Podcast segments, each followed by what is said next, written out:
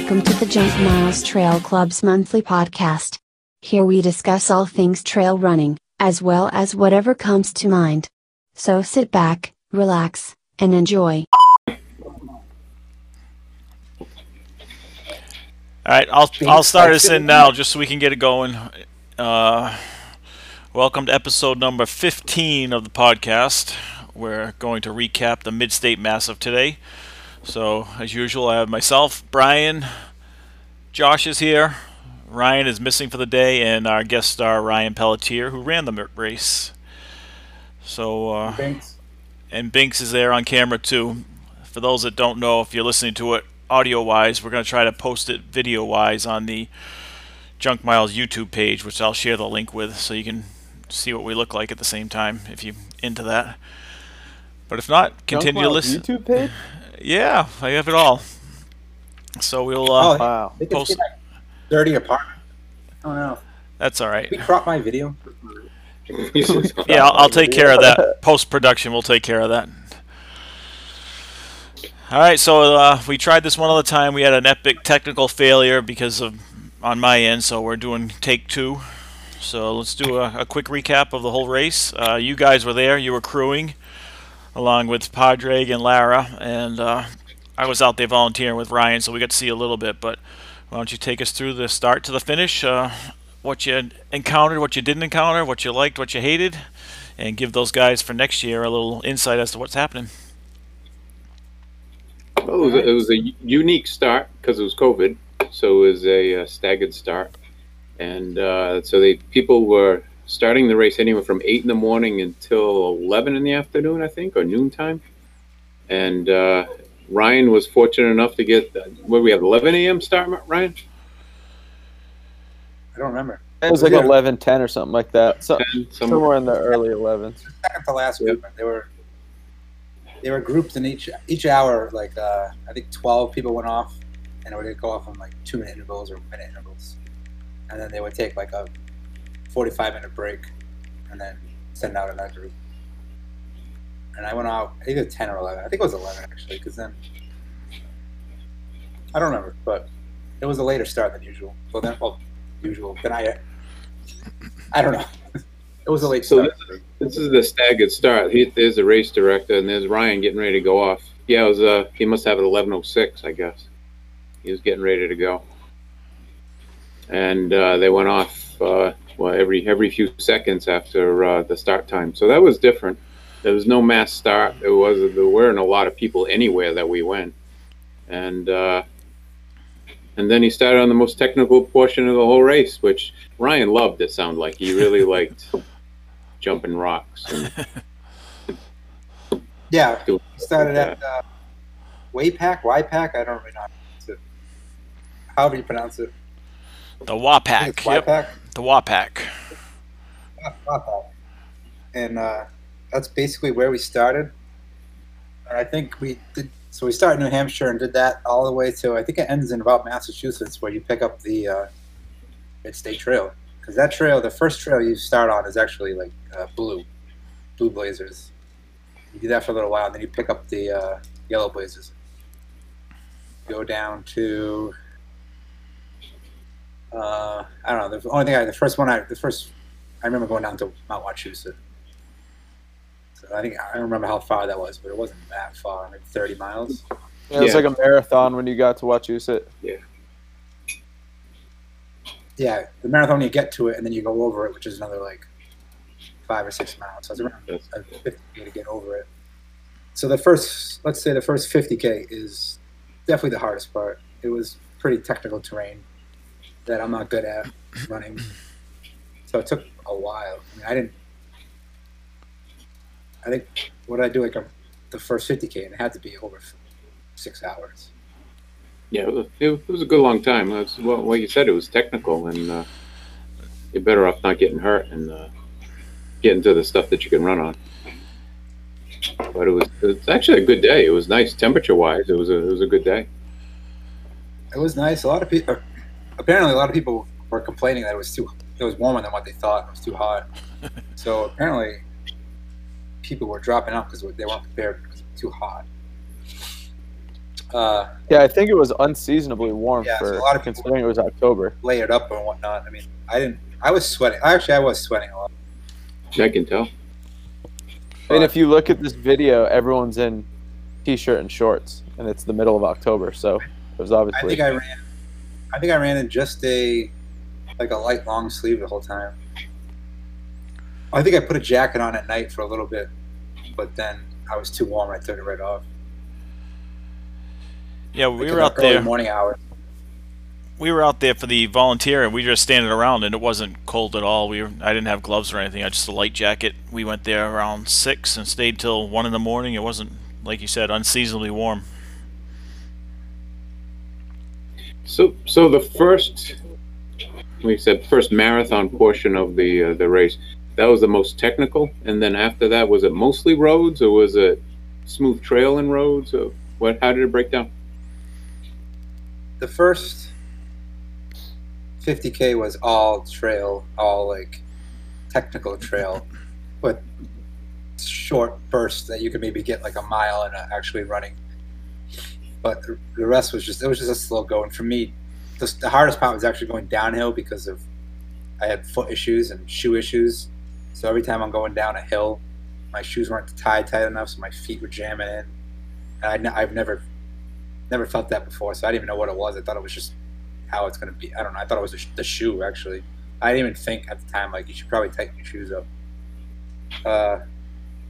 So then pretty much after it was just, you know, your normal New England trail, I guess, rocky and rooty for the next, like, 20 miles or so. I didn't get much roads till after mile 50, I believe. Because I remember picking up the pacer Padraig, and then, like, starting running, and I'm like, yeah, figures now we could stop. Like, I was joking, like, now we could stop running. It was like 17 miles of roads after mile 50. I don't know if that's right. But, wow. Okay. That's what I was wondering. Yeah, the Strava shows you 13,000 feet of elevation gain, and from your profile on Strava, it looks like it starts up and goes downhill until you hit Wachusett, then it's up the big hill, then it's down again mostly until you get the roads. Yeah, it felt the first 30 miles felt all uphill. Yeah, those hills are not fun. I've been out there for the little WAPAC, you know, 8-mile race or whatever it is. Like no, it's not a running hill. It's a rock climbing expedition. Yeah. So then, like, you know, the rolling hills, you know. No, it wasn't hilly. It was not a hilly course. And the course is not really marked except for the blazes on the trail, which seemed to be a problem for a lot of people out there at the aid station when they were coming in. Yeah, that was one of the main challenges, I guess you want to say, is just navigation. Even the trails marked with these yellow blazers, and if anyone, you know, you go on a trail and they're faded and they're, you know, it's just not marked very well. Like, I had a problem even in the beginning, just getting up to, like, the top of a hill and getting on the rock face, and you got to look down on the rocks to try to find where the blue blaze, because at this time it was blue, and you got to try to find it, and it was, a lot of them were faded, and there's different paths to go back down, so that was kind of a pain. And then, yeah, then once you catch the Mid-State Trail, it's just little tiny yellow blazes on trees sometimes. Sometimes it's obvious. Sometimes there are little faded blazers. But you know that, I mean, if you read the race report going into it, you know that. So I try not to let it affect me too much. I think I got mad, pissed off once about trying to not be able to find where I was. But. Yeah, especially at night with those little blazes. It's not like they're reflector blazes. They're just regular yellow triangles. Yeah, at night, once I picked up Padraig, it was a lot easier because I just kind of gave him I was more worried about tripping on rocks and roots than navigating anymore. Sure, that makes sense. Yep. That's what we're talking about before. Just following the trail was one of the biggest things you had talked about around Wachusett too. You had gone off trail a little bit, and you had to pick yourself back up to the trail. But there are other places just difficult to follow because of those little yellow blazes. That's all. Yeah, on Wachusett, I got off the trail and I'm jumping down these rocks, thinking like this is ridiculous. I can't believe I'm doing this. And it was ridiculous, and I couldn't believe no one else was doing it because I was going the wrong way down this stupid rock face. And I get down to like the bottom, and there was like three girls rock climbing, and right then I knew, I'm like, yeah, I'm not on the trail, right? So I had to climb back up the rocks, go back where I was, and get back on the trail. So that's like, it adds up. That's like 15 minutes right there, and then adds up after a while. Even after like every intersection, you got to stop and look at your phone or GPS or just looking for a yellow blazer.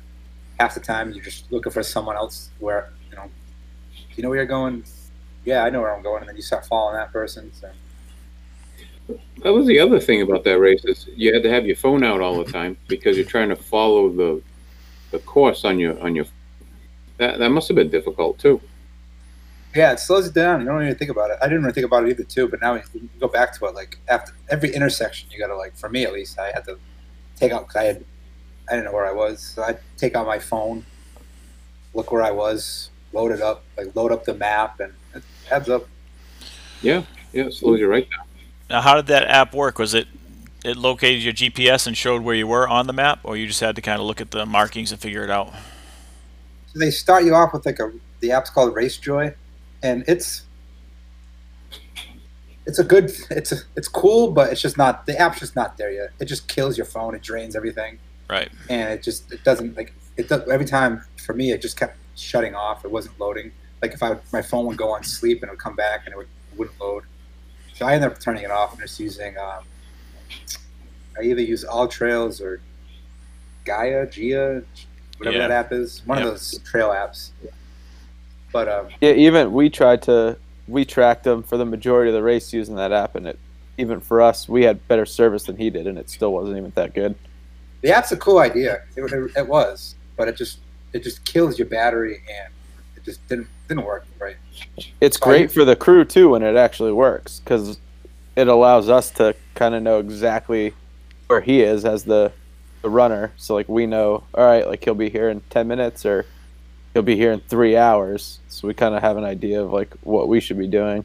But then, like half the time, we would have no idea where he was.